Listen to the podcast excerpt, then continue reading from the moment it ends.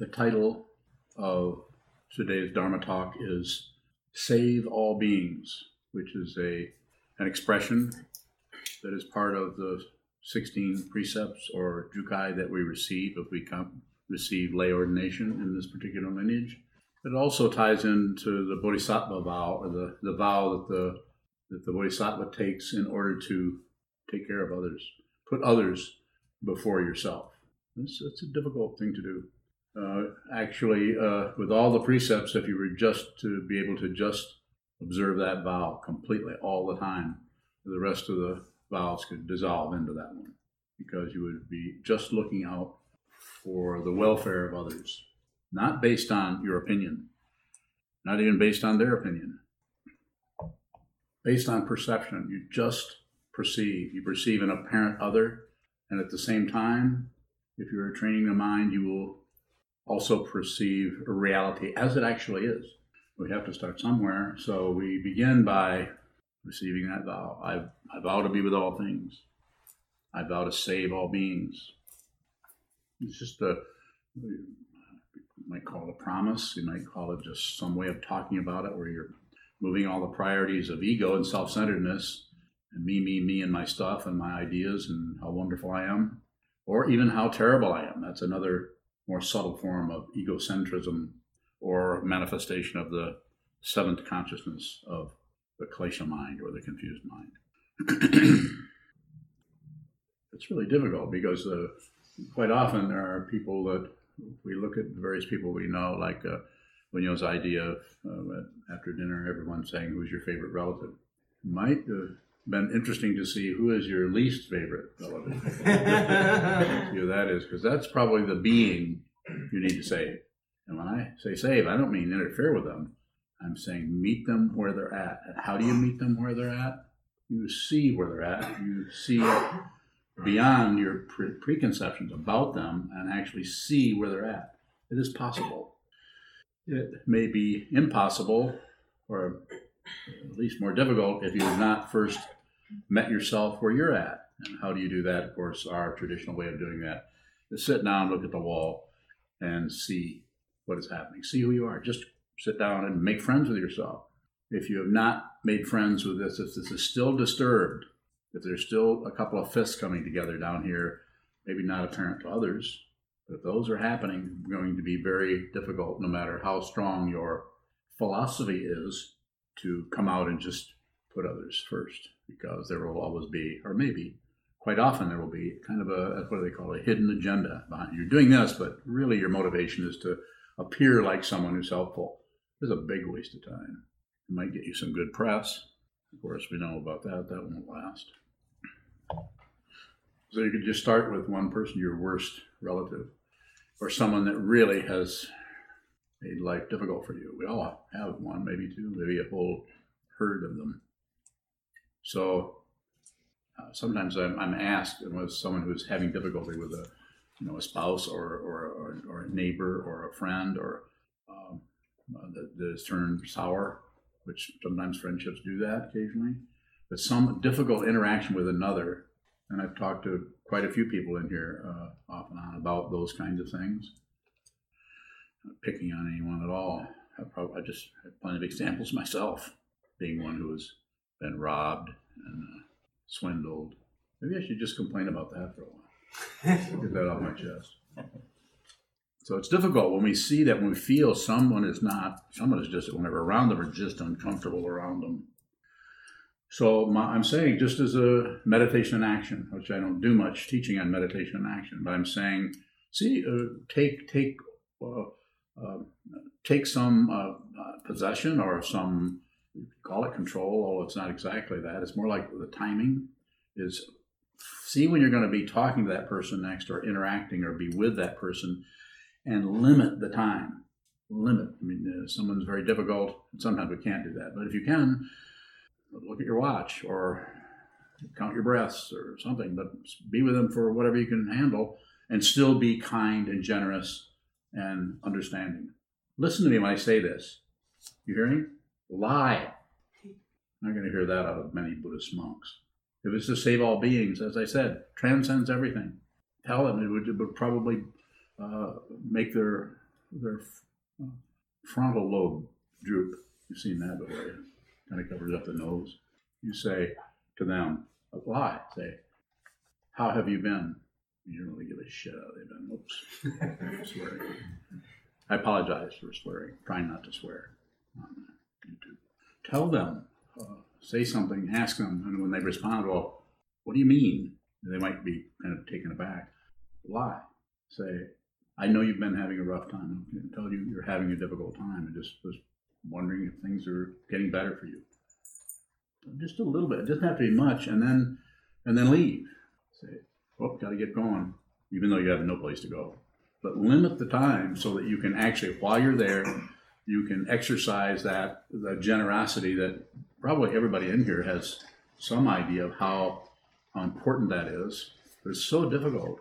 So, uh, as uh, uh, the Dzogchen Mahasandhi master, what's his name? Uh, Dzongsar Khyentse Rinpoche, as he said, just say one being. just say one. Find one, save them. Be with them. Love them. Care for them. You first have to relate, relate with the, the, the, the elf or whatever it is, or the, the uh, dark areas, those little guys inside of our consciousness where somebody's come along and has attached a raccoon to a bat. You know about those, right? Where did that come from? Now, what am I trying to say? I'm trying to say sometimes we run into aspects of our own personality, our consciousness, uh, deep consciousness that are strange or odd or or frightening. Or and I would say, please make friends with that. How do you do that? Don't accept it. Don't reject it. Don't look away. Don't accept it as by explaining what it's there for or explaining it away. As soon as you just start to describe something, you actually have abandoned it. So make friends, find some way to re- resonate with those deep, dark areas. Please don't try to fix them. From the point of view of these teachings, uh, Dzogpa Chenpo or Dzogchen for the Great Perfection, there isn't anything to fix. That's your realization. There's not anything to fix. This doesn't mean that you won't go through times that are difficult or go through times that are where you look like, oh, people need a lot of, uh, everybody needs to be hauled into the repair shop. That's part of the great perfection to see the complete terrible situation that's happening and realizing this is completely unique and not separate. If you can think about it all day long, as it says in the, the 30 verses of uh, Vasubandhu. Or can anybody quote that? Where he's saying that just thinking that everything is perception only is not exactly perception only. Actually, I have to see perception only. And then if you see it, you'll be tongue tied. You won't be able to. You won't be able to. You won't even remember that. That's what Vasubandhu has already told you about that. You'll see. You'll understand. You'll see this, and you'll be tongue tied, or you'll be perhaps paralyzed because the ego mind is, can't handle that kind of information. So the ego just goes, no, no, not doing that. That's why this path is so hard. Leave now. Because if you keep listening to this old man, your ego's in big trouble.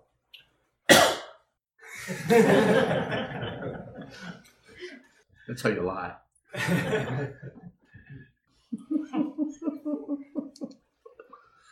My favorite line. And what do I what am I saying when I say leave now or you're you're in big trouble? I'm just saying this is difficult. If you want to do this, it can be done. You can actually do this, but you're going to have to meet yourself where you're at before you're going to be able to meet others where they're at. And I'm not saying that that couldn't be happening at the same time, or there can be some kind of play going back and forth where you're dealing with one part of your negativity. Everything you see is a perception, and everything you see is a projection.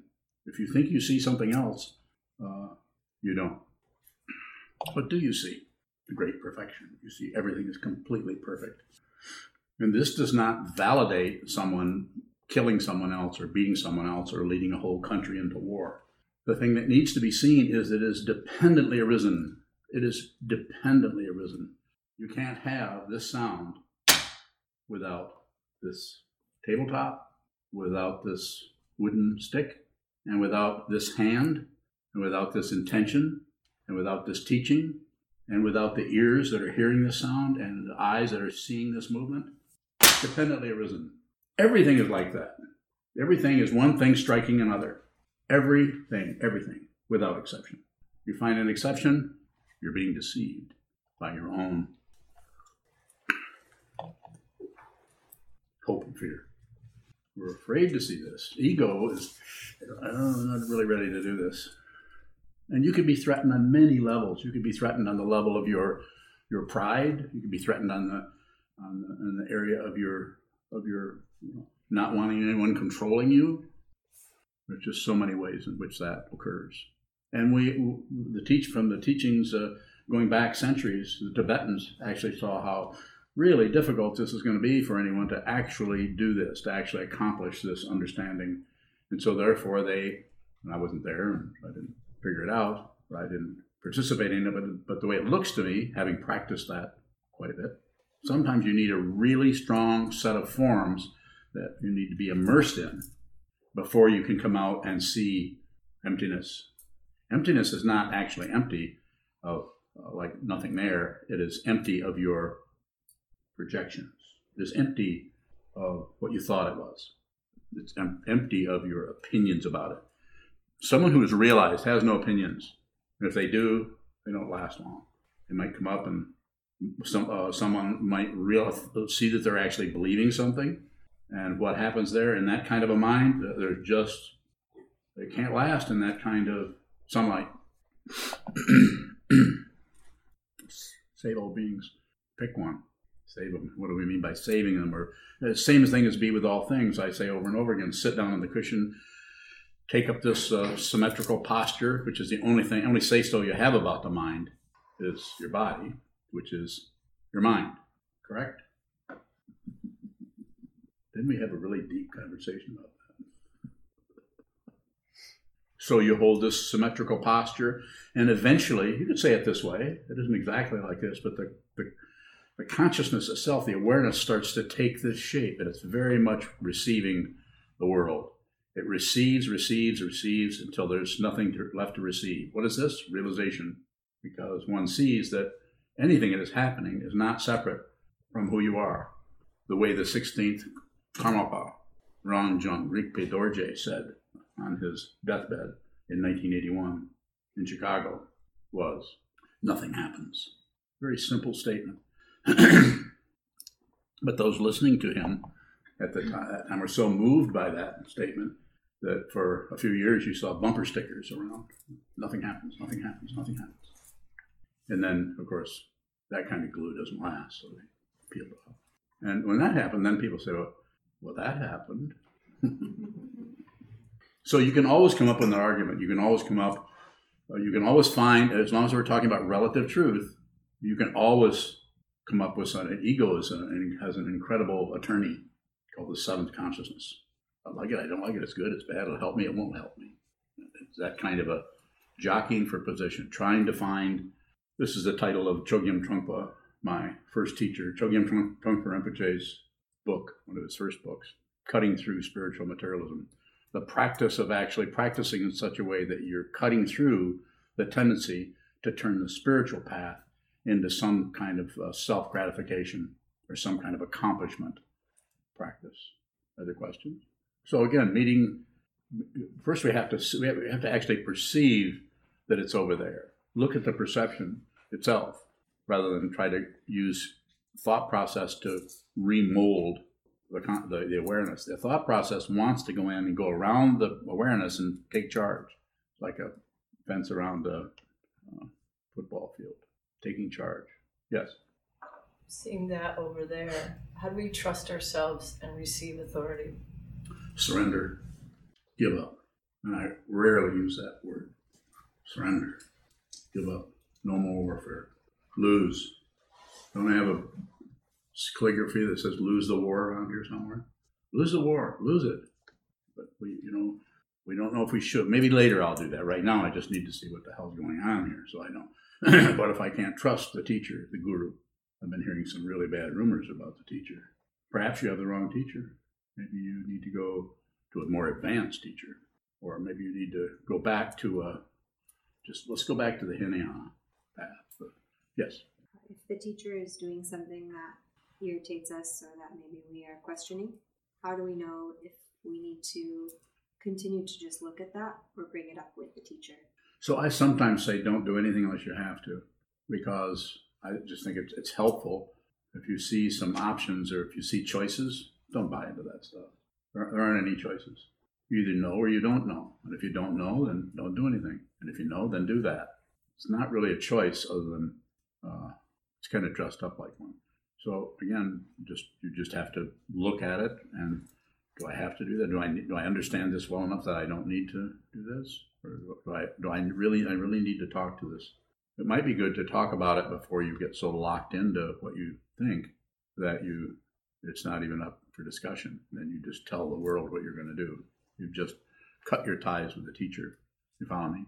So uh, it's not in this situation. The teacher is not the um, it's an awareness practice. It's not an obey the teacher practice. On the other hand, if you if you come to someone and they're your teacher and you want help from that person, then you have to, I usually say, give them the benefit of the doubt. You don't have to trust them implicitly. You still have your own intelligence. More, Sheldon.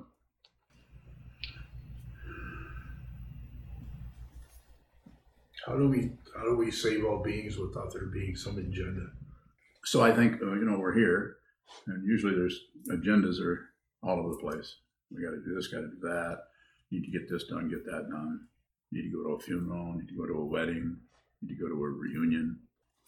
We got all those, and what, all that's being said is just like with the awareness practice: prioritize the awareness rather than the thinking process.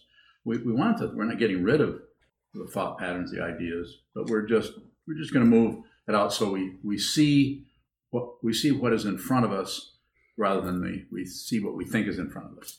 Because this is what people are doing. They're looking at something and there's a split second where they actually see what it is. They cover it up. They don't want to see that. They'd rather keep that person up. I almost swore, sorry. They'd rather keep that person an enemy. So may have to work with it. Sit more. Sit more. I mean, find some time. And you don't don't even call it med- meditation. Call it cheese and crackers. Change the name of it every day. Cheese and crackers today. Yep. Two hours. No one will know what that post-it note means. Cheese and crackers for two hours. You know, in the name, it shows you how attached we are to names. As soon as we name it something, something locks down where all investigation ceases. Don't stop investigating anything. Take nothing for granted. Don't believe a word I say. How many times have I said that?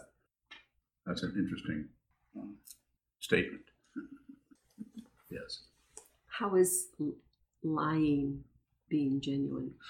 So you're you're not you're not lying on the on behalf of your own um, self promotion. You're you you know it's not helpful to tell someone who's already tumbling around uh, in their own horrible mess of confusion, ripping at their own insides without even knowing it, and then blaming others.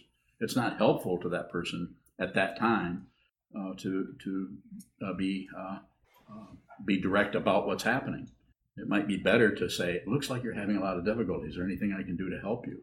And they might come back with, you know, I can't even say it because I can't swear, but they might come back very aggressively and be really upset with you. You're even bothering to ask them. They know you hate them, or they, maybe you don't, but they might be projecting it on everything.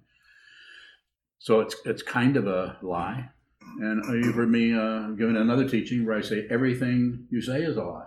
You can't you can't say ultimate truth. You can only point it out, and even that's risky. So if you're clear and if you're no longer your motivation is, is, is to help others, to save all beings, to be with all things, with out of your heart, not out of your gut, not out of your head. This thinks, uh, this feels. What does this do?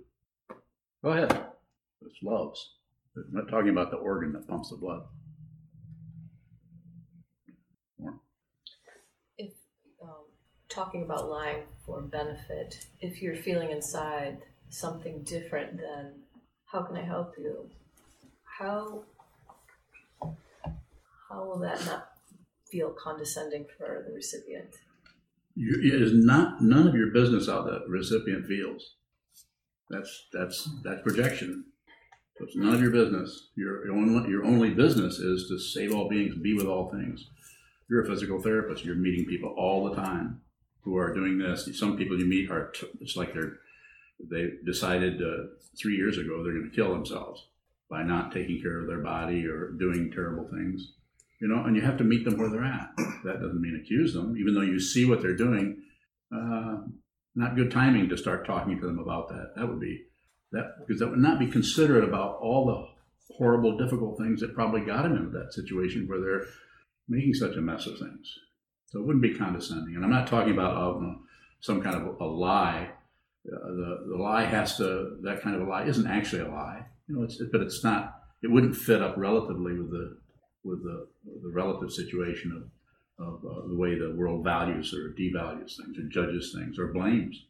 A lot of people just blame the person. But look, you're doing it to yourself. That's not a good thing to say to somebody who's spinning around in suffering. You're just doing this to yourself. That's more about you wanting to be superior to them, whether you know it or not. So don't do it.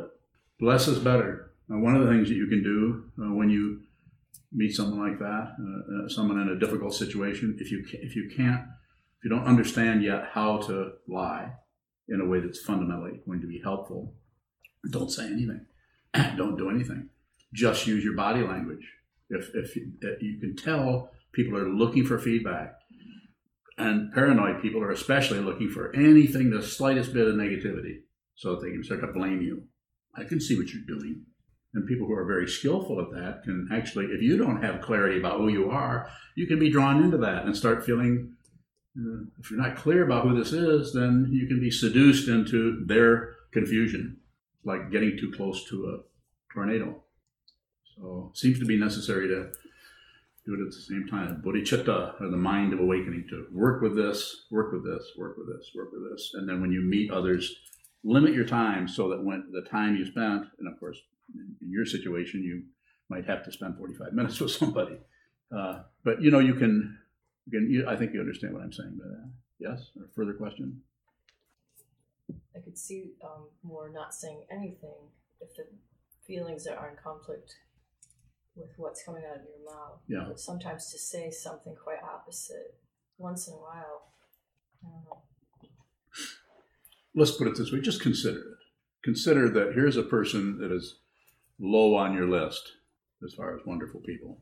And, uh, and look and look at that situation and look at the I mean, aside, if you can, aside from the kind of discomfort they're causing you just by being in the same hallway, but look at that. Just you know, change your attitude and relax into it. Just change your attitude. Use your imagination. Lie to yourself. Be creative. This is what your imagination's for. It's for that. You could actually do that, and you could you could tell yourself in your own mind, not to you. I'm looking at the Buddha. I'm looking. I'm looking at the truth.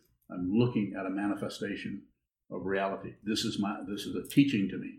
It's a teaching for me. It's not something for me to get irritated with and uh, shuffle on out of the house and complain to my dog about it. You, you would probably wouldn't complain to Casey too much, would you? More?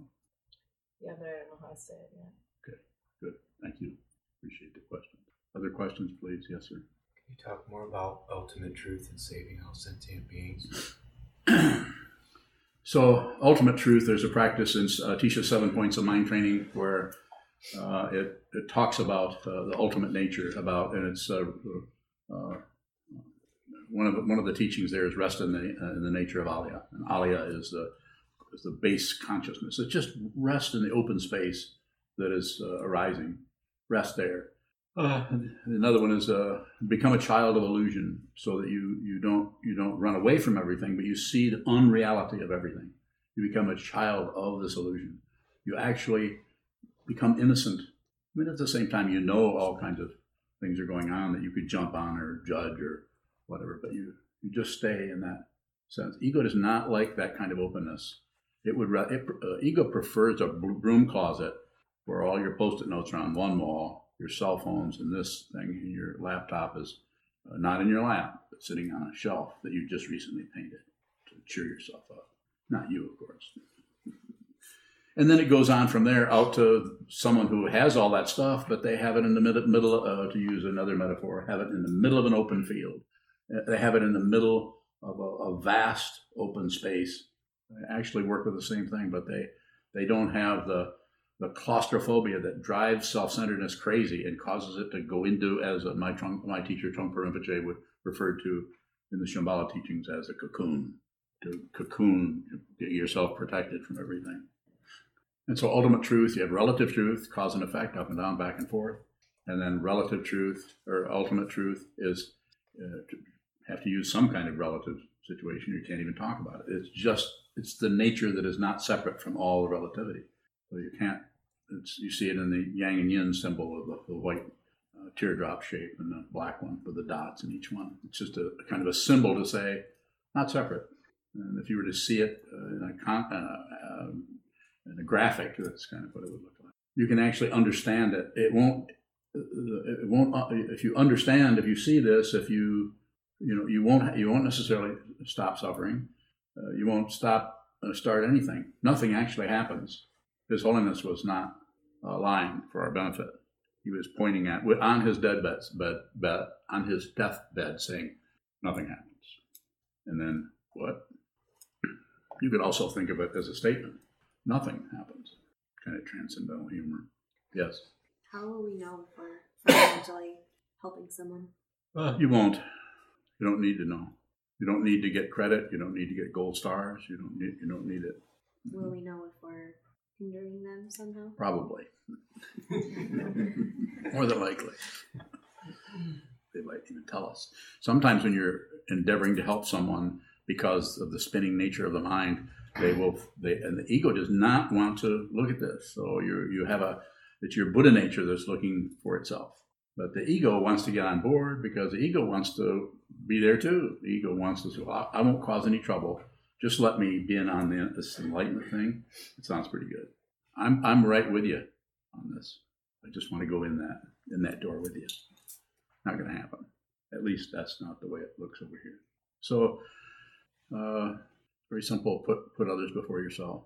If you- really are doing that, really are putting others before yourself, you, you won't need any feedback because to fundamentally uh, do that completely is to see that you're actually helping yourself. You're not separate from anyone. It's an astonishing thing to run into. Sometimes it's like running into a brick wall or a wall of marshmallows. Yes.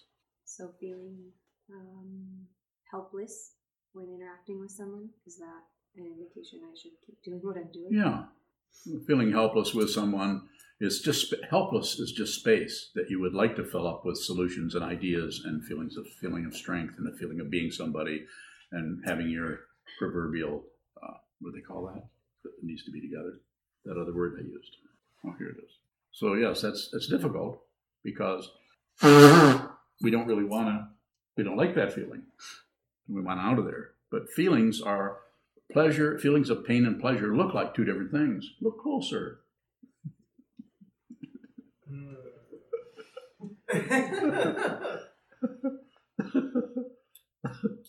Get it? so, what am I saying? I'm saying just whatever's arising, no matter how terrifying, how horrible, how painful, how, well, you know, it's like we're saying in our mind's ear, we're saying, well, this might be this, but this is really, I can't just let, I can't, can't let this go. I've got to lock and load. You know, I'm gonna have to, I'm gonna have to do something about this. When that kind of thing comes up, well, you could be, it could be past, the, well, they say the tipping point, so it could be. But also with a powerful awareness practice where you've just sat on a cushion for years and prioritized what? Just see it, just hear it, just smell, just taste, just touch, just think. Simple. Then, when you get into that kind of a whirlwind, uh, you begin to see the space there. It's risky because it's risky. It feels risky because it's risky to ego, but it's more risky. You listening? Much more risky to die without realizing what this is. Realize what it is before you die. Find out who you are. This is the, the path of the Buddha will help you do that. Are probably other paths. I don't know about those. Probably are. Find out who you are. You don't want this body mind to collapse with the same passion, aggression, and ignorance that's, that you, you just don't want to look at. Or you'd rather judge or blame or something. Find out who it is. Find out who you are. Find out what that is. As it says in the first reminder, First, contemplate the preciousness of being free and well favored. What's the rest of it? Difficult to gain and easy to lose. Now I must do something meaningful. Difficult to gain. We don't know how we got here. There's no person here that said, "Yeah, about 80 years ago, I thought I'd be a human being, and then I couldn't make up my mind whether I wanted to be a, a cat or a human being." And then finally, I just I thought, "What the hell?" I just flipped a coin. First, contemplate the preciousness of being free and well favored, being free to even come to such a meeting as this. This is an outlandish thing. You notice this place is really crowded. And there's probably five people watching here. Five of my friends. my mom. no, my mom's passed on. My mom's watching me all the time. Will you describe the difference between obedience and devotion? Yes. Uh, obedience is um, is very separate, and it's obeying out of fear or the want, desire to be approved of, or the desire to belong. Uh, this is why people join the military. I, I, saw that. I spent four years in the Marine Corps, as you know. I know what it's like to obey. Better obey, or they'll lock you up beat you up. But devotion comes out of this, comes out of your heart. So it's not. It's it's something you're doing that is you're just surrendering. Just surrender into that space for, for one person, devotion is, uh, you know, love letters to the guru, maybe. And to another person, it's they never even talk to the guru, they just, or the teacher, they just practice and practice and practice. That was mine, my teacher, my first teacher especially. You couldn't get a hold of him because he had hundreds and hundreds of students. By the time he died, he had thousands. So my the only thing I knew was just do what he said. So that you could say that might have looked like obedience to others, but it wasn't really obeying. It was just, he said, sit a lot. I did.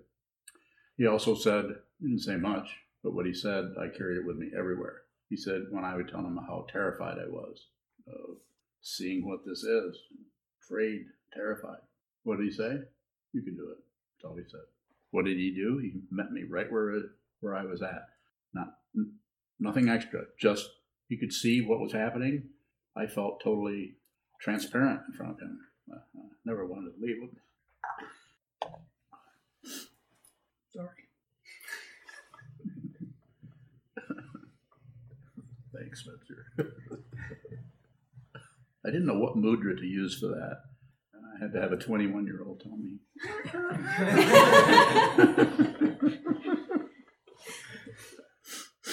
Sometimes, if I think of because uh, it's not because uh, I miss him, uh, kind of, but it's more like a, a, gratitude. You know, I'm just so grateful to have met him. Further questions? Yes.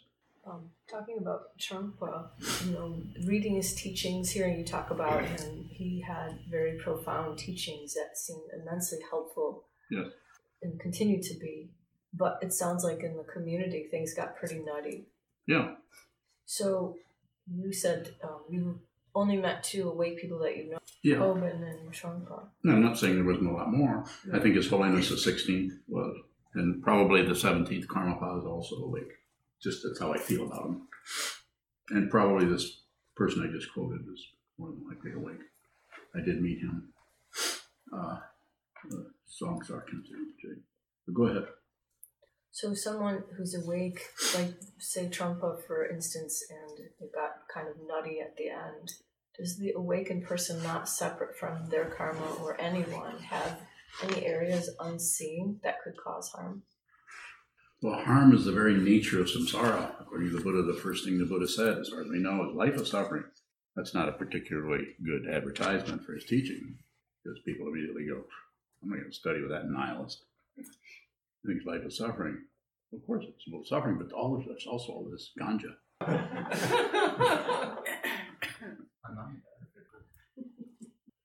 So, a further question about the craziness?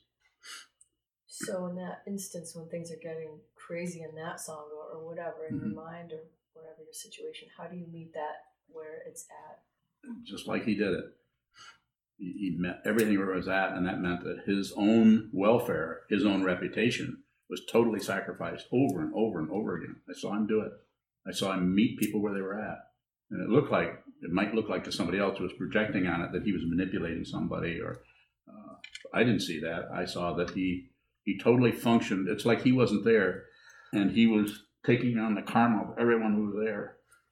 That's what he did for me. I feel that way. So, uh, but people would project onto that. If you read the 1975 Harper's Magazine about the, the terrible um, retreat at uh, what is now Shambhala Mountain, it used to be Rocky Mountain Dharma Center, where everything went awry. I think it was there. Maybe it was at somewhere. Somewhere it was a seminary. Pretty crazy. Sounded pretty crazy when you read it in a magazine. But I wasn't there, but people I know were there. Different kind of story. You know. So there's always going to be room, as we've been talking about recently, especially like with this uh, Me Too movement, that brings up brings up a whole lot of things that really need to be looked at, and brings up a lot of things that are uh, might be different than people think they are. What do we do? Don't fight with anything. Don't join. Don't reject. Don't look away. Those are the three poisons. The three ways we get ourselves in trouble and keep ourselves spinning is we grasp at it, we reject it, or we shut down or ignore it. And we get taken in our own personal tornado or anyone we get close to. Sheldon.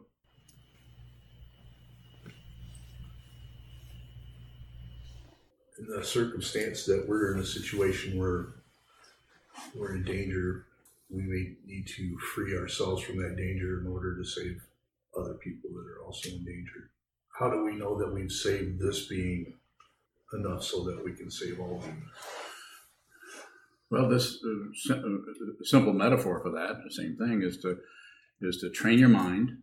I sometimes say for people who want to go out based on their rage towards the world, which you can, there's all kinds of things to react react to, and I'm not saying you should take your eyes off and ignore it or just stay in your cage because you don't like the bothersome things that are happening on the news. I would say, look at it, keep it in the, keep it in your viewfinder, but but don't necessarily push on it or pull on it or do much with it unless you have to. You might have to. Your karma might move you at a time of maybe a completely inopportune time for your family, where suddenly you feel like I've got to go and uh, where those Indians are trying to protect the, the water in their land. You might have to do that, or or you might just look at that and look at that. But the very uh, important thing that I've talked about before, before you go out and take your unexamined aggression into an area where there's just tremendous amounts of aggression and very easy to, to get hooked into that aggression and be uh, be included in a war that you wouldn't have had to have gone into is first find, see the aggression here and first bring this war war to an end. The image I use for that is two fists in your gut going like this. I hate it. I hate it. I don't like this. I don't. It could be against yourself. It could be against someone else uh, any number of kinds of things, and it's like that. And, but the sitting practice of meditation, you do enough of it, it seems that this is what happens: is that this kind of thing needs some kind of pushing or pulling or thinking or manipulating or something in order for it to keep spinning. It actually feeds off from the energy of pushing, the energy of pulling, and the energy of slamming the door shut. Every time it comes in, slam the door, slam the door, slam the door. Don't look, don't look, don't look, don't look. Now distract yourself into, you know, uh, Netflix and Fritos. Simply put, sounds good. So, uh, so don't take the unexamined aggression out that's very sensitive and that can get triggered. Maybe you don't feel it. Maybe you just feel love and peace and you just want to help. But you might go out and there's a lot of aggression going around and you've not, you know, you you're not at the end of your your powerful hatred or maybe you don't even know what it's for. It will find that and it will include that energy. It's like a, um, there's all kinds of metaphors for that. When you get too close to something that's spinning, you're going to be drawn into it.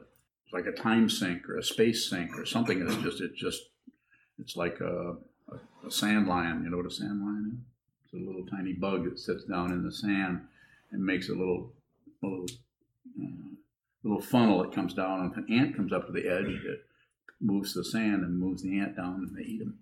I'm not really for or against those.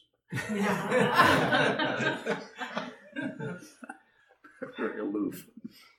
So the idea is, uh, and it's a very simple idea. If you go out into an area where there's a lot of war, sometimes you can feel it just a little bit, just watching television or or watching two people fight or argue about something. It's just like we want to take sides, or we or we feel like we've already taken sides, and then of course that just adds more, you know, more hot molten lead to the situation. But if you can observe this for a while, what happens, it starts to look like this. And maybe it'll be different with you, But it's like one of the fists stops and the other one just keeps going. And the, just the momentum of the anger has to wear down without being objected to. So if you go, if this, if this goes to war with that, then it's just a perpetual motion. But if, if you can sit and just observe, just observe, just the observer quality of, of the awareness starts to draw the, the, the, the spaciousness that is necessary for that part of the mind that is knotted up in itself and has some kind of a of a mind kampf happening, which could come from another lifetime. We don't know. It could come from anywhere. Sit, hold still. Very, very stoic, unless something itches. Yes. You used the analogy earlier of a tornado. if we have, Mhm. uh, if we're not clear or we have unexamined negativity and we get close to a tornado, we're going to get sucked up into it. Good. What happens if an enlightened person gets close to the tornado? Good question. What would you say? I don't know. You become the tornado? That's close. That's close. Want me to help you? Yes. You were the tornado before you got there. You're always the tornado. You were the tornado. Yeah, what he said. yeah, what happens is uh, because of the perception that you get close to that, the one who is uh, realized uh, may go into it. They may walk right through it. They may walk through. They may walk into it and uh, walk into the stand in the center. They may get t- taken up. They they don't mind, and this doesn't make them a martyr because there isn't anyone to be a martyr. There is no solid being anywhere. That you're you know you can get very fancy about this and say uh, in the Buddhism we have a way of depersonalizing any kind of deity principle, even though we practice deity yoga all the time in the, in the Tibetan tradition. But you could say that it's just uh, you're not separate from anything.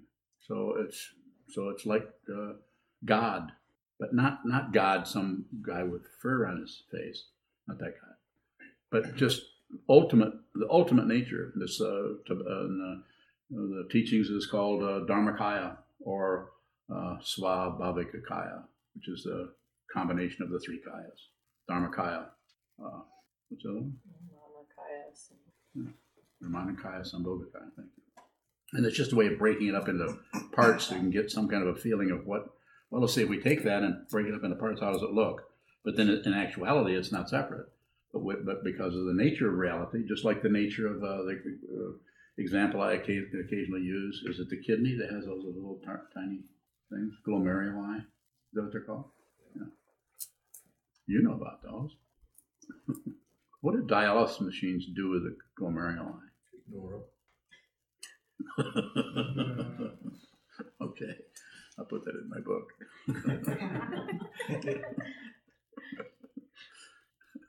Further question? Yes. In relationship with a teacher and trusting yourself, don't do anything unless you have to. Mm. And that activity unfolding, is there a way to recognize the difference between devotion and warfare? Well, first of all, don't trust anybody. Nobody. Trust anybody. Don't don't take something that you're not sure what it is and just hear you you handle it. No, you use have it be a, a situation where you're actually working with someone is your teacher and then he, she, they are trying to help you work with your particular confusion or neurosis, then give them the benefit of the doubt. And if they say do this, do this, and this, rather than say, well, I don't know, I think I should do this for that, then uh, uh, uh, a good teacher, in other words, a teacher who is uh, fundamentally uh, dedicated to you, completely dedicated, never get, they'll never give up on you no matter what. I have all kinds of students that have left me. I haven't get, given up on any of them.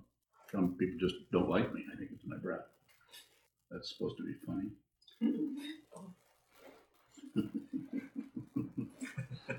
I wish I had nice teeth like you do. I I probably would have more students. You see what I'm saying? I'm saying so. It's it's kind of a little bit, not not all the way, but a little bit. You give them the benefit of the doubt, but if then something looks odd or something, something you're not quite getting, that your your teacher, the teaching person is asking you to do this or do that, or they're, they're functioning in a way that seems like you were saying earlier about Trungpa Rinpoche is crazy. Do nothing. Just continue to look at it. Continue to look at it. If, if you do nothing with it, it's probably since nothing lasts, it's probably going to do its own pirouette and then vanish Because if you act on it uh, based on hope and fear, like afraid that it's going to get a hold of you, or fear that you're going to miss out, and so you better do this because you're. So that's when it gets difficult. More Does devotion ever look crazy? all the time.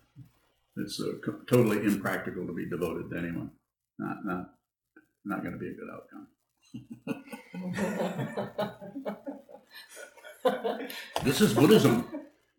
This is Buddhism. Buddhism is not promising. yeah. Didn't I tell you that before?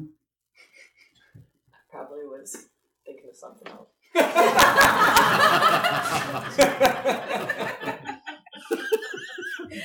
like that. I probably was too. Did we have that conversation? I don't think so. Yes, sir. How do you know if a being needs saving? Uh, well, all beings need saving Okay. uh, until they don't. So any being that's in front of you, uh, you just, you know, you have your, your antenna out because you've been look at your own antenna. You've been looking at yourself, watching yourself, seeing what's happening, seeing the way you just disturb your own tranquility over and over and over again. And then you meet them, and you and some people actually will tell you. Uh, some will. You have to ask, "Can I anything I can do to help you?" Uh, so I I think it's a there, there's no protocol for it other than the protocol of the, the 16 precepts, which are refuge in the Buddha, refuge in the Dharma, refuge in the Sangha, do good, don't do harm, save all beings, and then the, then the 10 great precepts. So just be with all things or save all beings, those both mean the same thing. And so just, just being there, just your presence. If you want to do something, then change your body posture. That's, that's, that's a lot. If you're right with somebody, sitting with somebody and they're spinning around, they're having difficulty, just just being with them is powerful. Both of our therapists know this. Do we have any other therapists in the room besides Robert and Ascension? Have any dental assistants?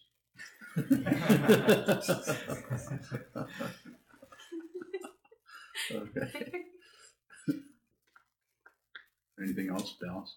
I'm thinking about what you said. Um, the, the person that's coming to my mind is my sister. And she's got a personality like a bonfire. Uh-huh. So it's something that you want to approach very tenuously. Yeah. So even even being with her, she'll say, "Get out of here."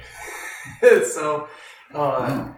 you know, the efforts in which to, uh, you know, where I, you know, I see her go through her struggle, and I'm like, wow, that that doesn't look appealing to me. But the things that she gets up to are very appealing to her. So even just being with her is very difficult. So I'm, I'm just ruminating on what you're saying there with a person such as her. I'm say so to return your rumination, I would say it this way: just to just just receive. Most valuable form of generosity uh, uh, totally goes unnoticed most of the time. People think that it's about giving somebody something, materialism, but it's just just give everything your attention. Everything is preaching the Dharma to you all the time. Everything, every person, every ant, uh, every every uh, um, uh, shortwave uh, antenna. What do they call those things now? Towers with antennas in the air. Cell tower. Yeah, Cell tower. Every cell tower, every piece of carpeting, e- everything is is talking to you, and it's saying, not separate, not separate, not separate, not separate, not separate, not separate, not separate. Not separate. It's actually badgering you, but you have to receive. Just be like a, a receiver. Just sit in the train station and watch the trains come and go. Don't get on, don't get off, don't don't ignore, plug your ears. Receive. Please do that. And you can learn, you can teach yourself how to do that by coming in, sitting down on a cushion, or at home. This is uh, easier to do it here because this is what this place is meant for. Come in, sit down, and practice is just being, just receive, just receive. And then when you go into the world, then whatever comes out of you and goes towards you will be totally in harmony with the worst dogfight. Totally in harmony. You may stop the dogfight. You may become a dog. You may become a tornado. You may, but because you're you're saving all beings. I'm not talking about martyrs. That's more of a thing where there's a solid person who actually sacrifices himself or something. We don't do that. But there are some tales. I think the Jataka tales talks about the bodhisattva who sees a hungry tiger and says, "Here, eat me." Thanks. Thanks for the body. a little bit, a little bit extreme, but it's it's in that ancient time that that was written. It was just a way of con- here's you know you really need to give yourself to others. So so it didn't necessarily mean literally feed yourself to a tiger. Further questions, my darlings? Anybody that hasn't asked a question that has been tapping their foot? Pretty hard to tap your foot. Yeah. No question? Very good. Thank you so much.